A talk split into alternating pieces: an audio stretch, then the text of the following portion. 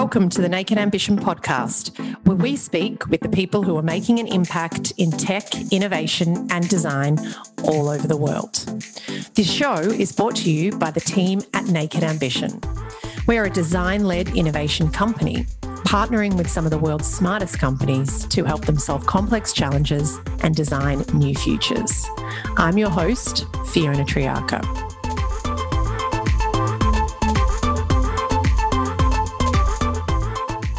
So welcome to the Naked Ambition podcast, where we speak with the people making a difference in leadership, innovation and design all over the world. I'm your host, Fiona Triarca, and today on the show we have Prue Gilbert, the CEO and founder of Grace Papers. Welcome, Prue.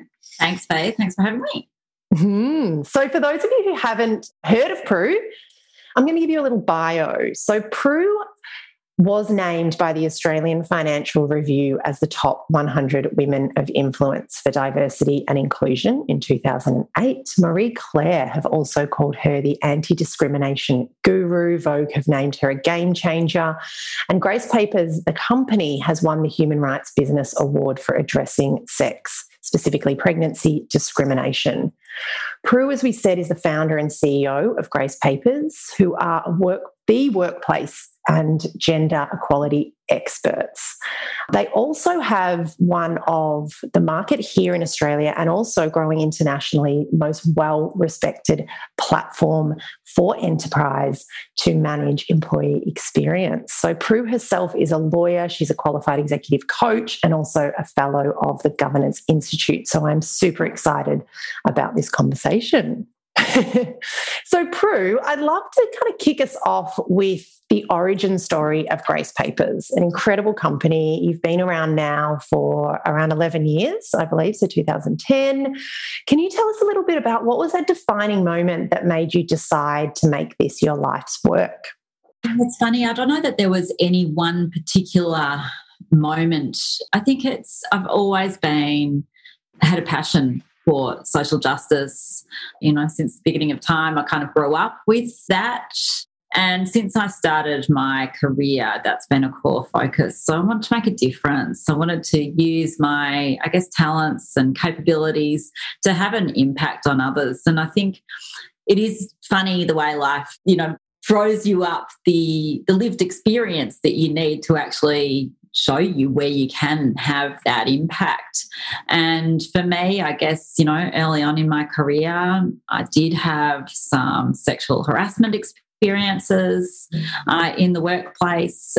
One of them was particularly challenging, shall we say, and I don't think sexual harassment at the moment needs too much explanation as to the impact that it has. But I think as, a young professional in the law, heading in the right direction, understanding and experiencing those kinds of speed humps, it really did make me think about the impact of workplace culture on women and, make me look around and think, well, hang on, I've graduated as, with all of my peers and I've got plenty of girlfriends and friends who, have been tracking the same kind of trajectory. And then you kind of look up and you think, hang on, where are all my role models and, female role models? So that was probably the first moment, along that journey. Continued in the law, to be honest, for quite a while afterwards. But I picked up the gender inclusion strategy and actually also the Indigenous strategy when I was general counsel in a publicly listed company.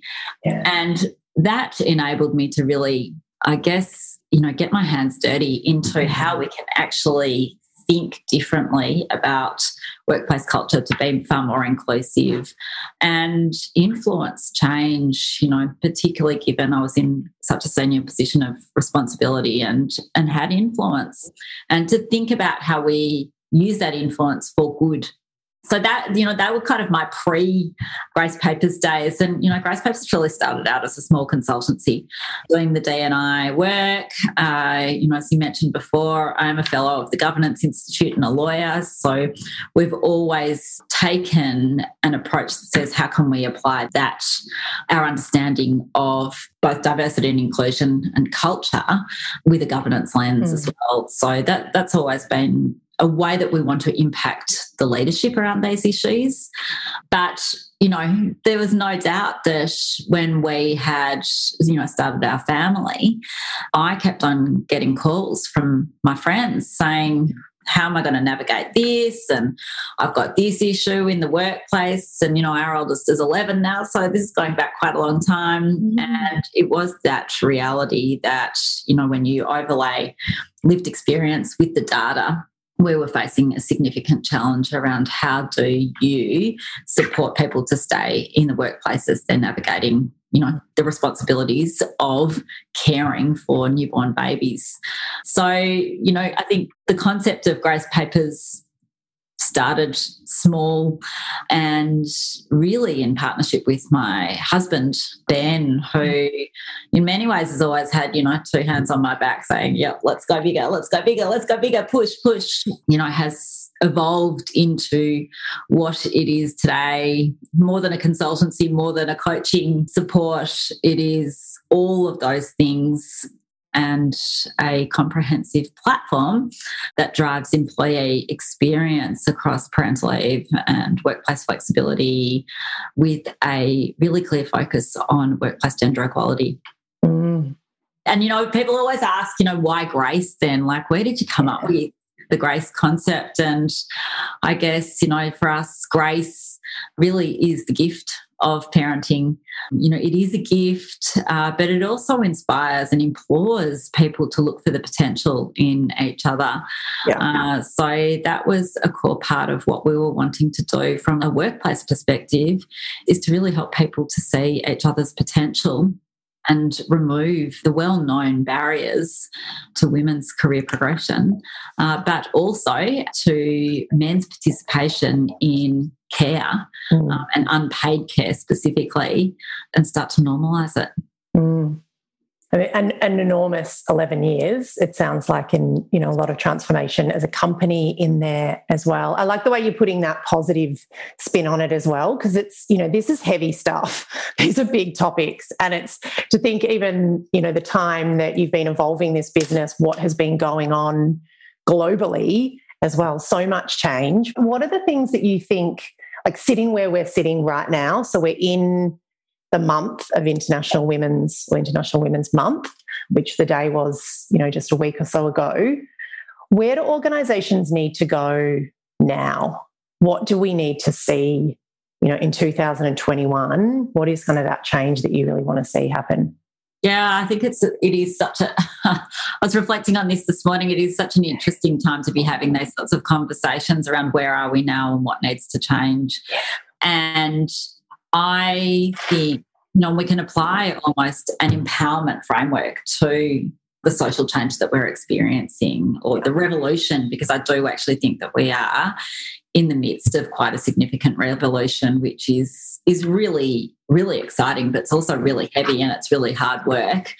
You know, if you look at it through the lens of the social change, and even if we just take the sexual harassment, sexual assault, or the violence against women movement and change that is being demanded, you know, I think we all kind of thought that, you know, 3.5 years ago when Me Too started and that avalanche of tweets and the dismantling of the secrecy that surrounded sexual harassment and assault that began, we kind of thought that was the pivotal moment. And in many ways it was, and it has been. Yeah. But I think it was the start of the education and the knowledge space.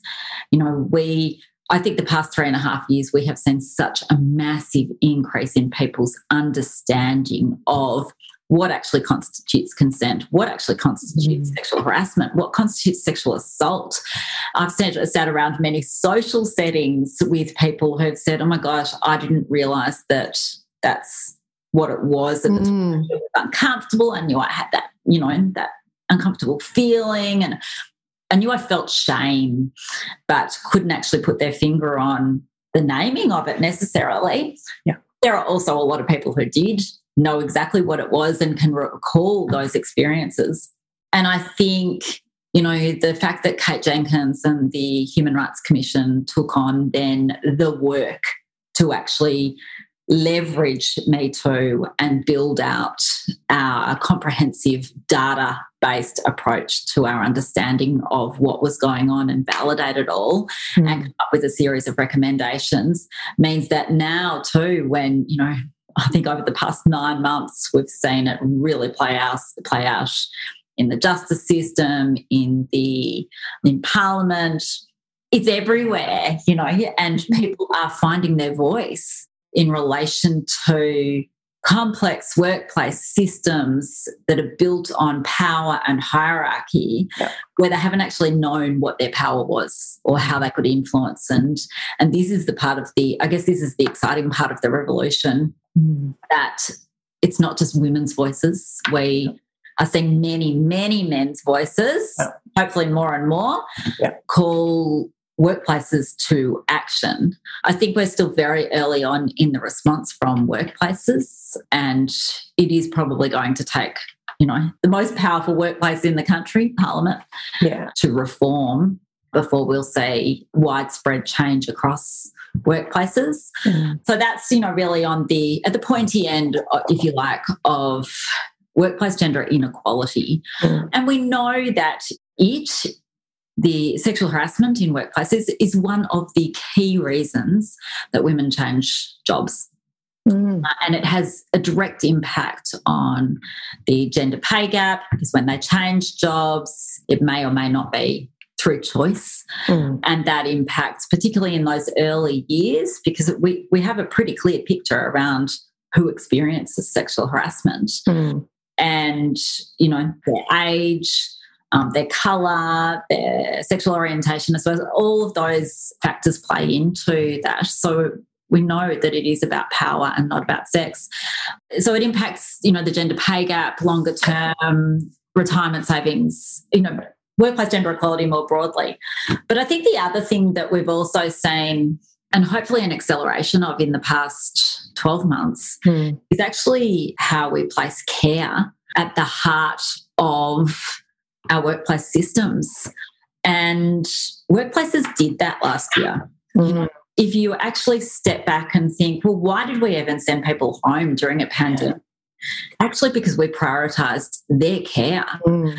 And we did that for everybody, you know, and we celebrated our frontline workers in a way that I'm not sure that we have seen done before. Mm. I think we take, you know, organisations like Woolworths and Coles, and the way that they collaborated even to prioritise community and care, you know, it was hopefully a moment that we will reflect on and say that was all, has also contributed to the social change that we need to build not just workplaces but communities that really value each other, see the potential in each other regardless of gender, and can better enable all people to thrive. Mm. Are you seeing that as something that you think is going to be lasting in the organisations that you're working with as well? Because it's, I mean, I'm talking about the care piece and everything that changed so dramatically last year, because you're getting insight to like two of the really hottest topics going around, if you think about it, the collision at the moment, you know, this flexibility, this absolute transformation in our new ways of working and, you know, the great experiment, as everyone's calling it. And then also this enormous push and this groundswell that we're seeing from community voices and different people around, you know, flexibility, gender equality and all of these kinds of topics. Yeah. Do you think there is a mass acceleration coming? You called it a revolution before. What's this going to look like? I think there is a mass acceleration coming. Yeah. I think that we have given voice and continue to give voice to employees. Yeah. And, you know, if you take Australia even at the moment, we're gearing up for a war for talent like we probably haven't seen for a while. And it's partly, in part, because of the pandemic. You know, there are no internationals coming in, foreigners coming in to work here as well. It's a different market environment. Professional services would ordinarily see lots of ins and outs, you know, from other countries, from a talent perspective. Yeah. We don't actually have that. So they're all competing from the same talent pool. That gives power to employees in a way that we haven't seen before. I think we also gave employees something last year that they're not willing to give up again. Yeah. And organisations, leaders know that. But we've also lost that adrenaline that came with being in the pandemic last year and the way that we worked. So it's really forcing workplaces to think more deeply around two key issues, care and accountability. How are we going to prioritise care for our people, but also of our clients? Everybody's cognizant of the productivity and outputs pace and the servicing of clients. And obviously I'm talking, in quite a significant way around those organisations, that can actually work remotely. But then what are the accountabilities of leaders? And I think this is the new search and expectation is we have new expectations of our leaders to manage the accountabilities from an organisational perspective for everything from gender equity to workplace health and safety, well-being. It is a new skill set or a more expansive skill set from actually just working up the technical ladder, picking up some management skills to now managing this hybrid. Hybrid is one of the ways that we've heard it described of employees. Yeah. Ways of working. Yeah. I think it's high on organisations' priorities. Yeah. It is the number one priority. Yeah. And that's another thing that has been accelerated as well, isn't it? Because, again, it was sort of theoretical for a couple of years, just these concepts of new leadership, not always just thinking about, the leader as the manager. And, obviously this has been around for a long time, but really different modes of leadership internally. And it's another layer, exactly as you say, of experimentation that they're going to need to take on. And it's good I think it is good to hear that with some organisations as well. It's not like we're dictating you've got to be back these 2 days, which we don't like to hear about, but starting to think more about let's wait and see, let's let people choose, let them come in, let's see what works, all of these. Again, they were theoretical experiments about we're moving to this new way of working and we were just plunged into it. And this year is the real experiment, exactly. Because even though we all had to make it work, exactly like you said, that we were forced to do a lot last year. So even though organisations had to respond, there was also some pretty clear guardrails around. Yeah. We couldn't go anywhere, so we had to do that. Whereas now it's where you introduce what will work for you, and as you said, it is people first. It is employee first. It's that how do we balance. You've moved, I just heard this morning, you've moved to Bright. Are we going to make you drive 4 hours back 2 days a week? Because now we're saying, that now we need people in here. So we have to kind of walk the talk now. This is really when we're going to see organisations, are they going to do it? Or was that just rhetoric, I guess? And I think the other part of that too is whereas almost pre-COVID still, the flexibility piece was still primarily a women's issue, a work mum. Yeah. And so you could say yes to that small cohort or that particular cohort, but really was it going to have an impact on you managing that one or two individuals? Not that much. Now, like you say, that whole family has moved to Bright. It's not working mother that it's impacting. We have to get it right in a different way. Yeah. And organisations that are really focused on this are focused on, giving people autonomy around the accountabilities, but also failing fast. If you want to be part of an experiment, then you've got to expect that there are going to be so many learnings that come out of this. Yeah. And, the way that we learn often is by error. Yeah, exactly. Keep on trying it. Something different. Tell me about what you're doing specifically in Grace at the moment? Because this is, you know, you said 10 years ago we started as a consultancy, you know, it's about the coaching. You've moved to this platform model, been super successful. You're taking it that next step further. Tell us, you know, what you want to do with workplaces and even maybe using technology to do some of that. What are some of the grand plans? Yeah, I guess the mission has always been to reimagine workplaces to be, you know, more inclusive of women, men, families, you know, and make flexibility and parental leave gender neutral, yeah, without experiencing discrimination by either. You know, we know women often experience the discrimination through that parental leave space, but actually so do men is what we know as well.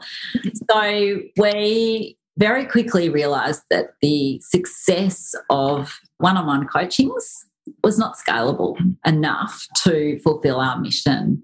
So we built the platform and, you know, that was about 5 years ago now. Over that time, we have collected a huge amount of understanding of data in relation to what works, what doesn't, but really focused more specifically on what does prevention look like? What does prevention of gender inequality look like? As opposed to just redress, which is probably why you won't hear us talking about ourselves as being, you know, just a working parents support, because we're actually focused on gender equality prevention.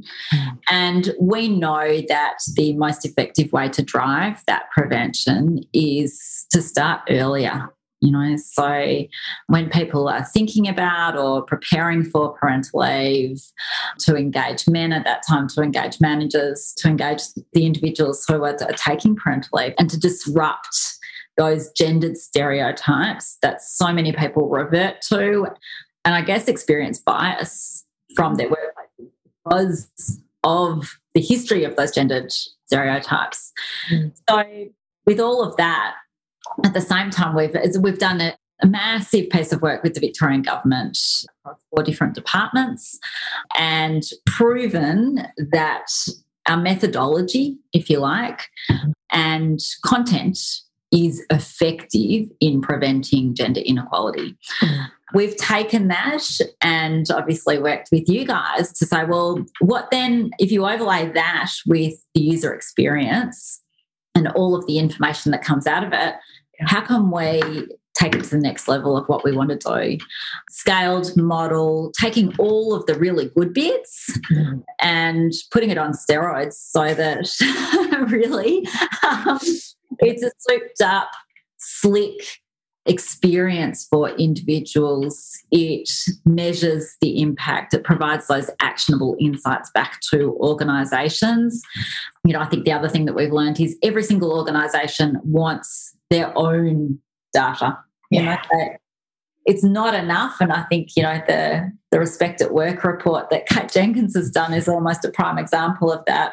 It applies. We know these issues are universal, you know, across industry, across workplaces. However, getting organisations to act on them and to see their priorities requires them to have really clear data. So, you know, uniquely to our businesses, we have a number of different experts in gender equality and inclusion able to do that consulting piece back to the organisation and translate that data into those actionable steps that they can take really at the top level of the organisation. It's a governance approach, but at the same time supporting individuals along that journey. And, you know, I think it's timely that we've got a really clear focus within the platform now too on helping people to find their voice. Yeah. You know, what does it mean? Who do you want to be? How do you manage your life with additional caring responsibilities? Yeah. Secondly, how are you going to navigate the village? You know, so workplaces are really complex places.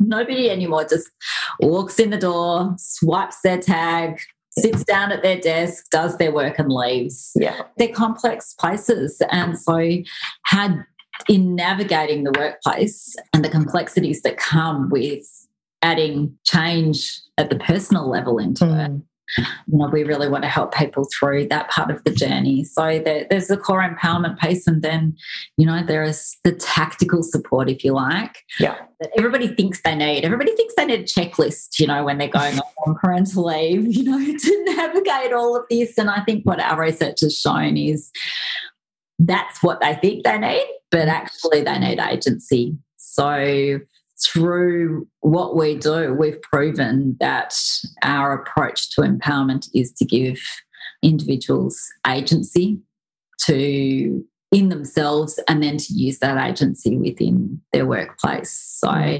really ties back to our fundamental understanding of human rights and workplace gender equality, the history of, the evolution of women's rights in all of that.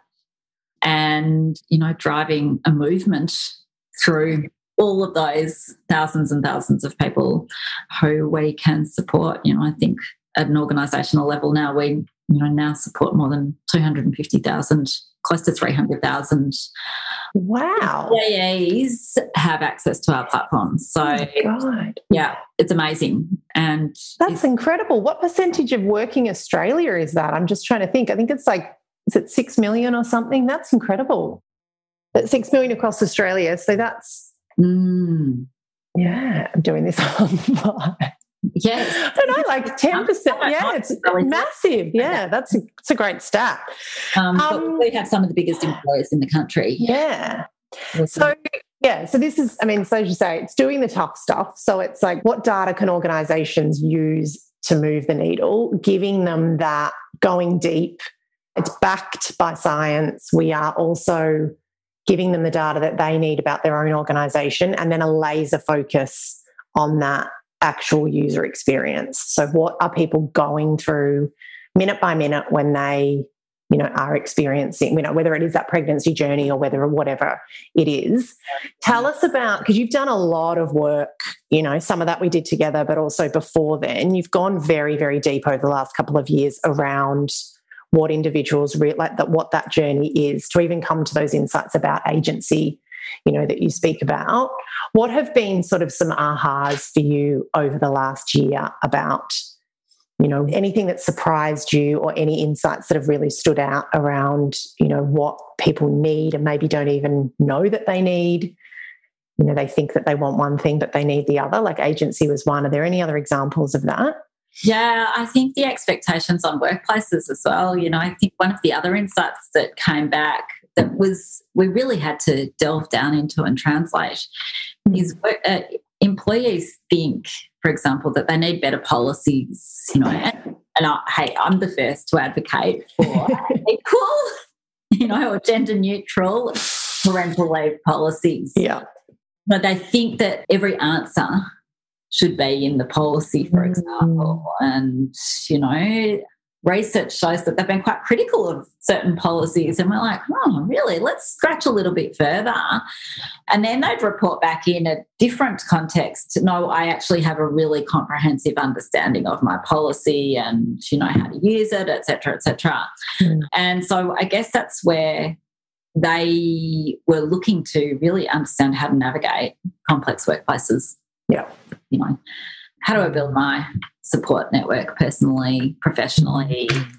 I think the other thing that we've found is the overwhelm that can come from, too much content and making sure that the experience that we create really reflects the time capacity that people who are becoming a parent, for example, or, as a busy leader, manager, have. So how can we improve that experience for them?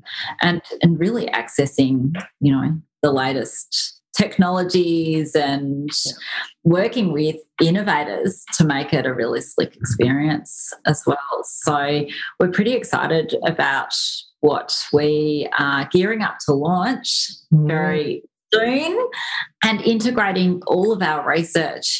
We've just done a piece of work with Pride and Diversity around the LGBT plus experience of parental leave, but more particularly the experience that they have in the workplace.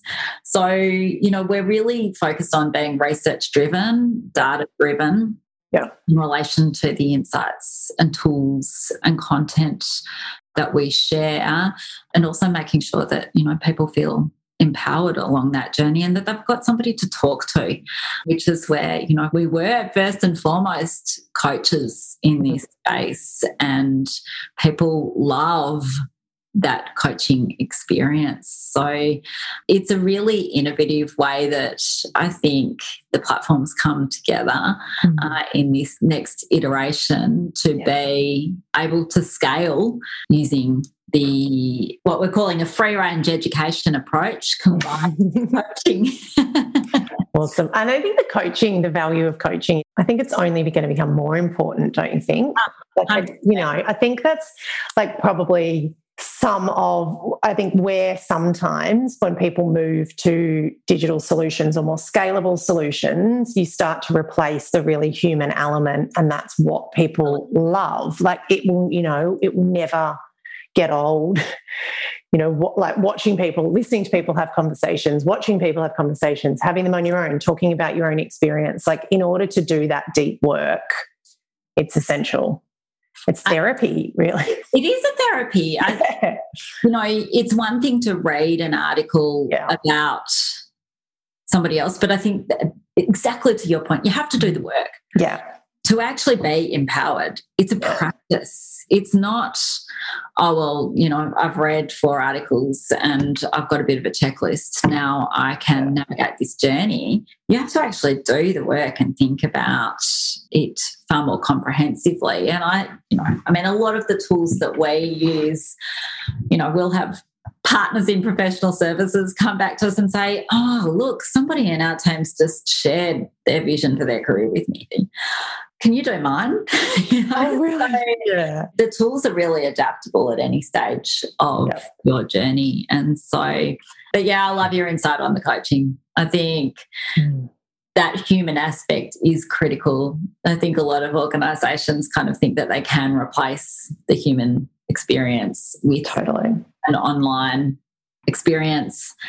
And what you tell us is you can't. You know, or they have a preference for talking to people. Well, even at times, validated. Totally. But even your idea of it being preventative, I've got here, like I think that's so critical. Do you even know, you know, you think about big moments in your career or even from a business perspective, like as coaches, we have coaches. You know, every coach needs a better coach to work with them as well. But often you kind of do it, if I look back at the times I've done it where they're reactive and you're like, right, I've got to get someone in. Whereas if you're working with someone consistently, you know, I think that's when the real growth can happen. Like that is when it is preventive, because it's holding up a mirror to the stuff that you just wouldn't have seen. Right. You need that other person to mine for that gold that's within you. Yeah. And really, if you like, bring your graces to the forefront and give you that confidence. And, you know, within those coaching conversations, people are really vulnerable, but they can be vulnerable because it's a safe space to have those conversations. And then, you know, we have a really unique model that empowers them. Mm. Super exciting.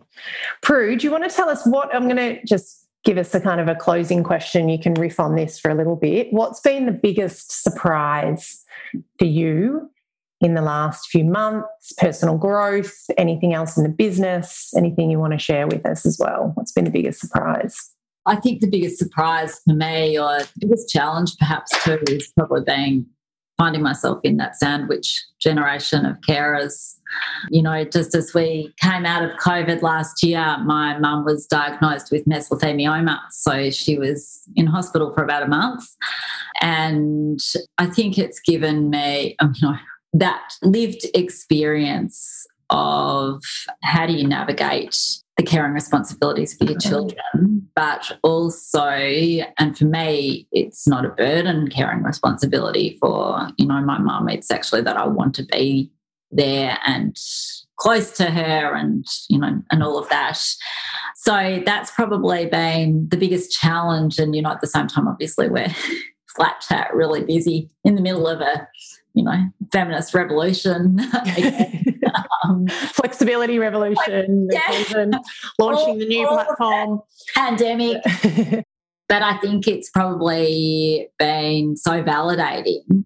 Yeah. The importance of gender equality at home is probably where I come back to. And to have had the wisdom or foresight somewhere to choose a partner who doesn't see it as my work to do, you know, whatever needs to be done on the home front or the parenting front, or, you know, is truly in it with a shared vision, you know, shared parenting legacy, if you like, and commitment that it's not going to be my career that falls by the wayside, it's not going to be his.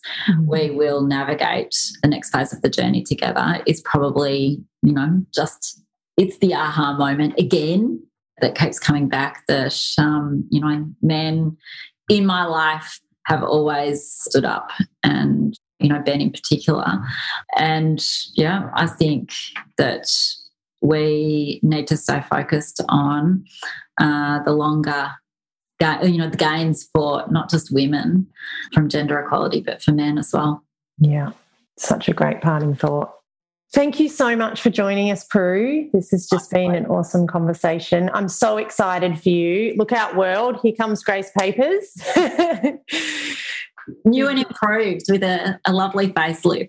Yeah, it's going to be amazing. And good luck tomorrow. So speaking of you and Ben, so you're on you've got a live coaching session as well, don't you, tomorrow? Oh, my goodness. I'm not really sure why I agreed to this or even came up with the idea that, yes, you know, most Fridays I am the one in the moderator seat and we have guests on sharing their different lived experience and so forth. Tomorrow was part of, you know, whether we're calling it the revolution or International Women's Day and our commitment to women in leadership and gender equality more broadly, we are sharing how we have chosen to challenge the gendered stereotypes personally and professionally. And God knows how it's going to unfold. So Ben and I are in the hot seat. We've got the incredible Sabina Rage interviewing or coaching us.